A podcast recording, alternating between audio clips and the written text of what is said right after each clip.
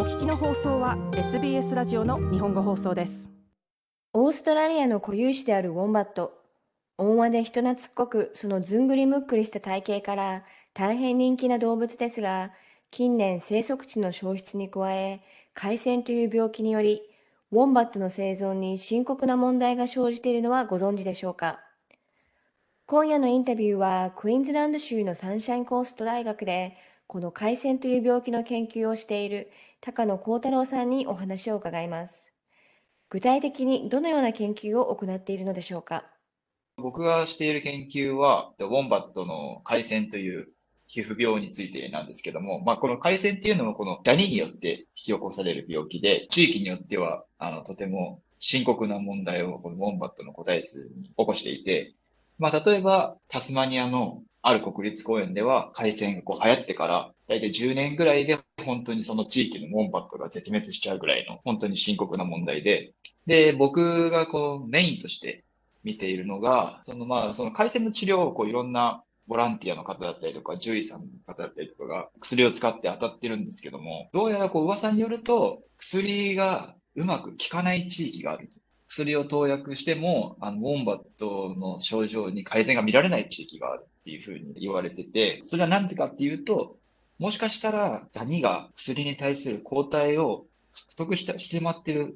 可能性があると。なので、えー、っと、僕の研究は、果たしてダニは本当に薬への抗体を持っているのかと、抗体を持っているとしたら、どのようなメカニズムで抗体を獲得したのかっていうのを解明しようという、そういうところに着目して研究しております。この海鮮という病気、ウォンバットが発症したらどのようになってしまうんでしょうか？基本的には、まあ、まず強烈な痒みに襲われて、あの、すごく引っかいてしまうので、痒くて痒くて、そこから、まあ、毛が抜けたり、あと、皮膚がちょっと鱗みたいに硬くなったり熱くなったりして、で、そうすると、引っかき傷とかからまたこの二次感染が起きて、こうばい菌が入ったりして、で、そこからまあだんだんこう体が弱っていって、ご飯が食べれなくなって、あの苦しみながらゆっくりと死んでいくという、あのそういった症状が見られますね。この治療薬っていうのは完全に病気を退治することはできないんでしょうか？今使われている一番メジャーな治療薬は、ダニを退治する薬なんですけども、3回から4回投薬しないと、ウォンバットでは完治できなくて、なんでかっていうと、その薬っていうのが一回投薬すると1週間ぐらいダニから守ってくれるっていう仕組みなんですけども、そのダニっていうのが、で望ましい環境の中では、だいたい最大16日間ぐらい宿主なしで生きることができてしまうという。なので、1週間の効き目だけじゃボンバットは何度も何度も再感染してしまうので、3回、4回と投薬して、しっかり再感染を防ぎながら感知させないといけないっていう。ただ、それっていうのは、あの、野生のボンバットでは非常に難しくて、なので、今、1回の投薬で3ヶ月間、あの、続くような薬の効果が今まさにこう、検証されているところですね。実際に野生のボンバットを捕まえて研究されるんですか？と、野生のウォンバットを、まあ、この、大きい虫取り網みたいなので、こう、捕まえて、で、そこから皮膚の断片を採取して、その中からダニを取って、で、そのダニからまた、えっと、DNA を抜いて、えー、その中にこう、変異があるかと。で、その変異がもしかしたら抗体と関係しているかもしれないっていうのをこう、見てますね。幼い頃から動物好きだったという高野さんは、高校卒業後、2012年にタスマニア大学の動物学へ進学。しかし、ウォンバットとの出会いは偶然だったといいます。高校生の時に、なんかぼんやりあの海外に行きたいなっていうふうに思ってて、で最初は日本の大学に普通に他のみんなと同じように進学して、で、なんか1年の交換留学みたいな感じで、そういうあのプログラムがある大学に行こうと思ってて、っていう話をこの高校2年生、3年生ぐらいの時に家族の食卓で話したわけなんですけども、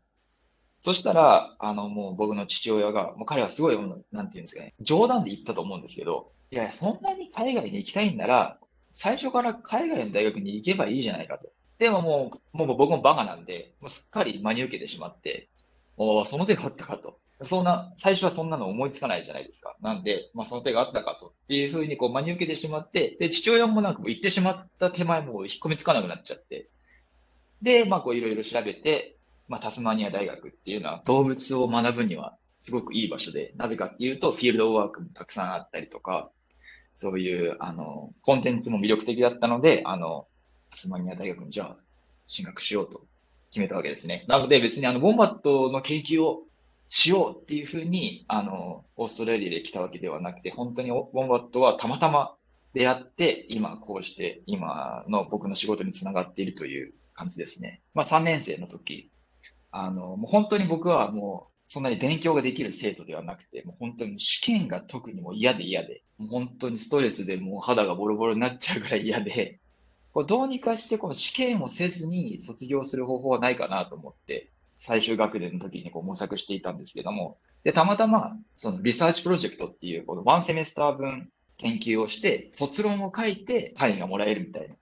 そういう教科を見つけて、あの、これはいいなと思って、試験をするよりはいいなと思って、その時に、まあ、たまたま、その数ある先生の中で、まあ、多分一番怖くないだろうという先生のオフィスをこう、たまたまこうノックして、あの、リサーチプロジェクトやりたいんですけど、なんかいいプロジェクトないですかみたいな感じで聞いたら、あ、ウォンバットの巣穴の温度を調べるっていう研究があるよって言われて、で、そこがきっかけですね。学部終わってからマスターも同じ先生のもとでウォンバットの研究して、で、今はタスマニア大学じゃなくてサンシャインコースト大学にいるので違う先生なんですけど、まあその研究の続きというか、そういう感じで、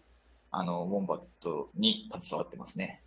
高野さんがウォンバットに魅了された理由、それは日本の動物ではなかなか見られないユニークな性質だと言いますが、その一つに、ウォンバットがする四角い糞があります。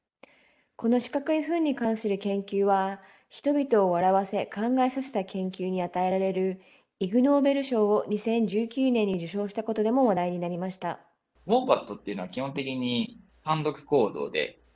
あんまりこの他の個体とつるむの好きじゃない、好まないという習性があるんですけども、彼らって巣穴を掘るんですよ。なんですけど、単独行動のくせに自分の掘った巣穴以外も使うという、他の個体が掘った巣穴も使うという。とはいえ、他のボンバットに来てほしくない自分だけがそこにはいたいわけなんですよ。なので、その四角い糞を自分が使っている巣穴の入り口に置いておくことで、あの他のボンバットが来た時に、わ、ここには誰かがいるっていうふうに、この匂いとかでわかるわけなんですよ。なので、四角いとそこに留まってくれるっていう。丸いと風とか坂道とかだと転がっていっちゃうんで、四角いのをこう、表札のように、この巣穴の玄関に置いておくと、僕はここに住んでるので、今来ないでくださいっていうふうに、こう、サインになるというのが、あの、基本的にその、四角い糞の使い方というか、理由というか、目的ですね。この巣穴をシェアしてしまうっていうことは、海鮮の病気も広まってしまうっていうことでしょうか？そうですね。あのウォンバットの巣穴の中っていうのはすごく環境が一定に保たれてて、どんなに外気が40度になろうと、氷点下になろうと、大体、まあ、15度から25度ぐらいずっと保たれてて、あの、その環境っていうのは、こうダニが宿主なしで生きるのにすごい適してる。なので、例えば、まあ、健康なウォンバットがある巣穴を使ったとして、で、その巣穴が以前、海鮮に感染した個体に使われてた場合、ダニはこう巣穴を介して、ウォンバットからウォンバットへ感染していくという、あのメカニズムでこの広がっていってしまうという。高野さんによると、ウォンバットから海鮮を撲滅させるということはかなり難しいことだと言います。え、現状である薬と、この方法ではなかなかその野生の環境からえー、回線を撲滅するっていうのは難しくて、今まさにその研究されている効き目の長い薬がもし、オーストラリア政府かこう認可されれば使っていけるので、そうしたらもう少し良くなるんじゃないのかな、あの、僕ら研究者は考えてますね。最後に高野さんに今後の目標を伺ってみました。そうやっぱりこの研究をやっててやりがいを感じるのは、こうやっぱ自分の研究がちゃんと動物の保全につながっているっていうふうに実感できるところがすごくやりがいなので、それをより強く実感できるように、やっぱりこの一つ一つ目の前にあることを丁寧に全力でやっていっきたいなと思いますね。なんかその将来的にどうなりたいとかはあんまり考えてなくて、とりあえず今やってることが僕の対象にしている動物たちをこの救っていけるようになことに貢献できればいいなというふうにはあの思いますね。クイーンズランド州のサンシャインコースト大学で、ウォンバットと海鮮について研究している高野幸太郎さんでした。本屋のインタビュー、記事としても発信しています。研究の様子がわかる写真も複数掲載しているので、ぜひ覗いてみてください。アドレスは sbs.com.au スラッシュジャパニーズです。もっとストーリーをお聞きになりたい方は iTunes や Google ポッドキャスト Spotify などでお楽しみいただけます